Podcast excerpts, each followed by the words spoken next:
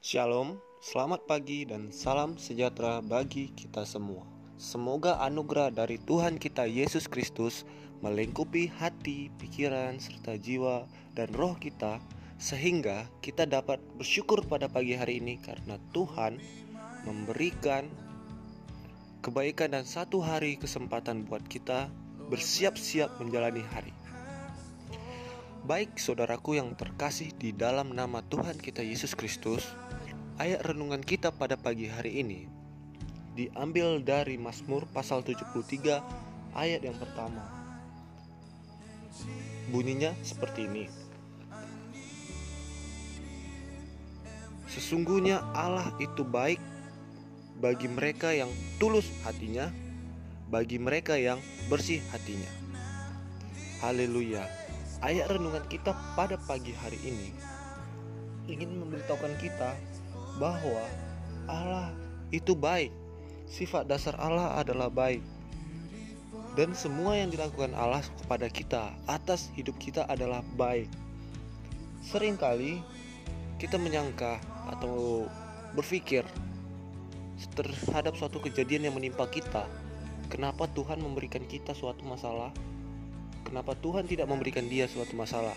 Padahal kita melakukan apa yang Tuhan perintahkan, sedangkan orang yang kita anggap tidak mendapatkan masalah apa-apa, dia biasa-biasa saja, bahkan mungkin hidupnya lebih baik daripada kita. Daripada kita.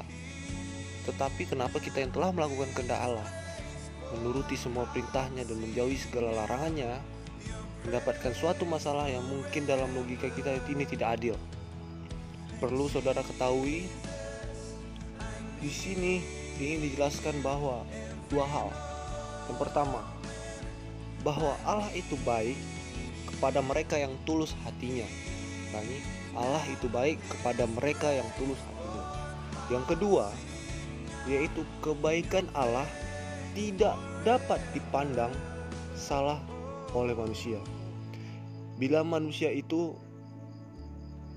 baik hatinya. Justru kebaikan Allah dapat dipandang salah oleh manusia bila manusia itu tidak tulus dan bersih hatinya.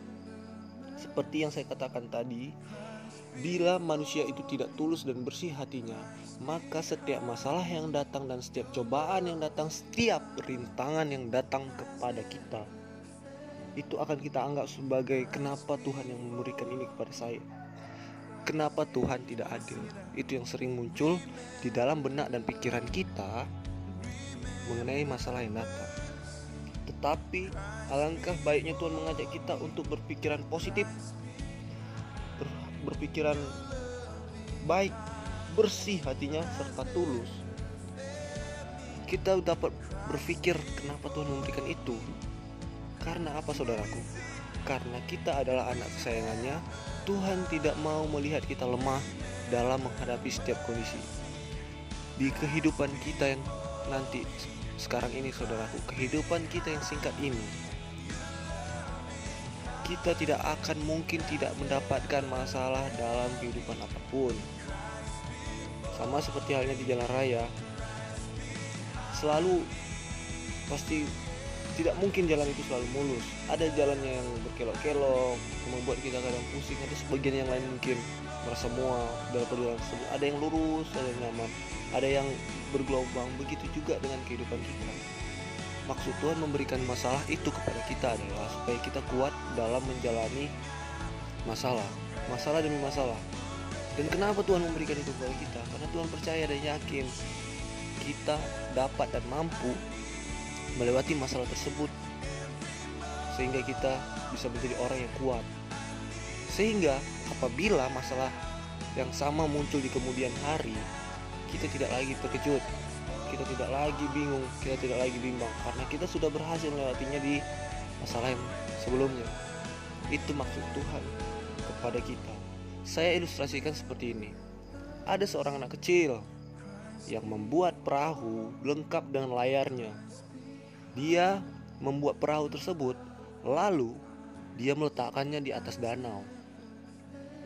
Tetapi pada hari itu angin bertiup sangat kencang, sehingga membuat layar dari perahu tersebut menjadi terbuka.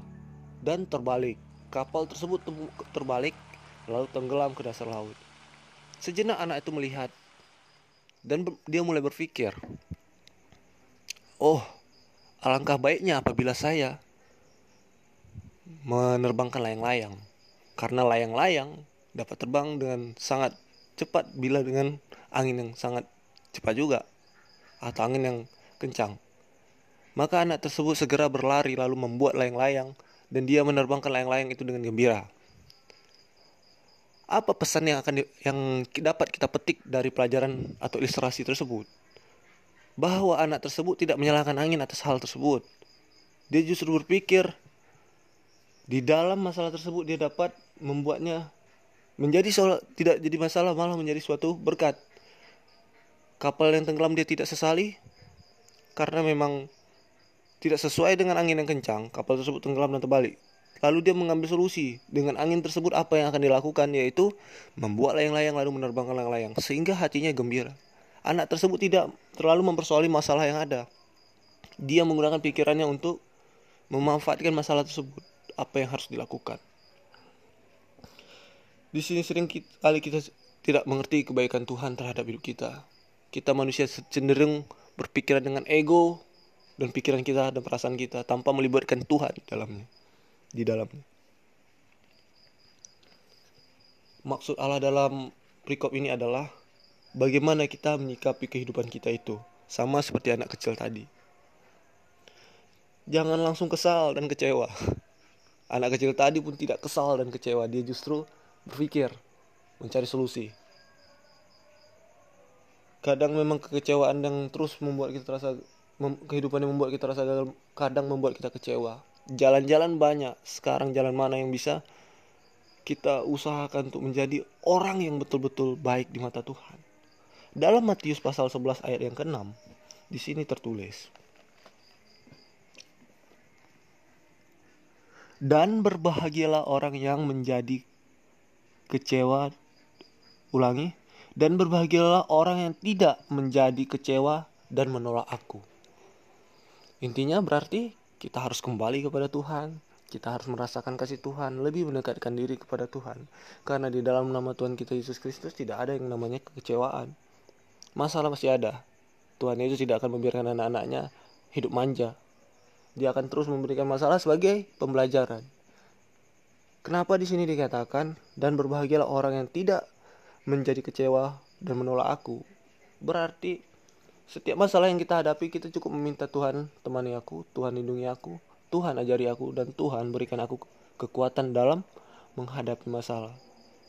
Itu yang mau aku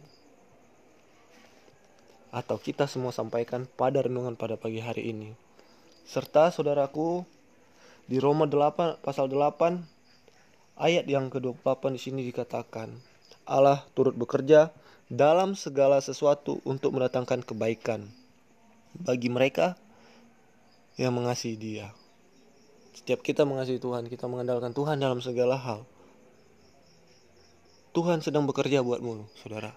Kamu tidak perlu merasa sendiri, kamu tidak perlu merasa tidak ada jalan lain. Ingatlah Tuhan itu tidak tidak diam di sana. Dia bersama bersama-sama dengan kita, dia ada di hati kita. Dia selalu melindungi kita. Dan dia siap menolong kita kapan pun. Dia tidak seperti yang dikatakan tidak sehelai rambut pun tersentuh ke tanah. Itu luar biasa janji Tuhan kita Yesus Kristus. Itu sangat luar biasa dan harus saudara pegang. Saudara tidak pernah merasa sendiri. Hanya kita saja selalu menjauh dari Tuhan. Pesannya kembalilah anakku. Jangan lihat dunia ini dengan segala keglamoran, dengan segala kesenangan hanya sementara. Aku telah menyediakan tempat bagimu di surga. Wow luar biasa itu yang pesan sampaikan kecaplah dan lihatlah betapa baiknya Tuhan itu jangan menolak dia kembalilah kepada Tuhan Tuhan menunggumu untuk kembali Tuhan ingin memelukmu dengan kasih sayang yang luar biasa Baiklah saudaraku yang terkasih di dalam nama Tuhan kita Yesus Kristus Semoga renungan kita pada pagi hari ini mampu membuat saudara dapat menjalani Satu hari ini dengan penuh semangat Dengan penuh cinta dan kasih sayang terhadap sesama manusia tanpa memandang dia dari mana pun. Karena itu yang diinginkan Tuhan kita Yesus Kristus. Yesus Kristus. Shalom, Tuhan Yesus memberkati.